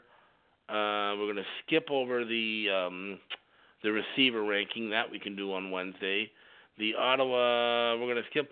I'm just going to go right to the last segment. Uh, this will cheer up Phil because we're talking about 89 and not uh, 20, uh, 2009. But the Saskatchewan Roughriders this week at their game, they honored the 30th anniversary of the 1989 Grey Cup Championship. Um, we all remember that game at Skydome. Saskatchewan won 43 to 40. So it's been referred to by many people as the best Grey Cup ever played. There's been some pretty good ones, um, but I wanted to go around and just kind of get uh, the feeling here. and We'll do it quickly because we're almost out of time. Was the '89 Grey Cup the best Grey Cup ever played? Phil, you can go last because I know your answer. Will, what do you think? Are you sure that accident that's ac- that's accurate? Because in my mind, Saskatchewan's never won the Grey Cup. Fair enough. You wanted me to be quick. That's all I have to say. All right. It is what it is. Mark, what do you think? Was the 89 Grey Cup the best Grey Cup ever played?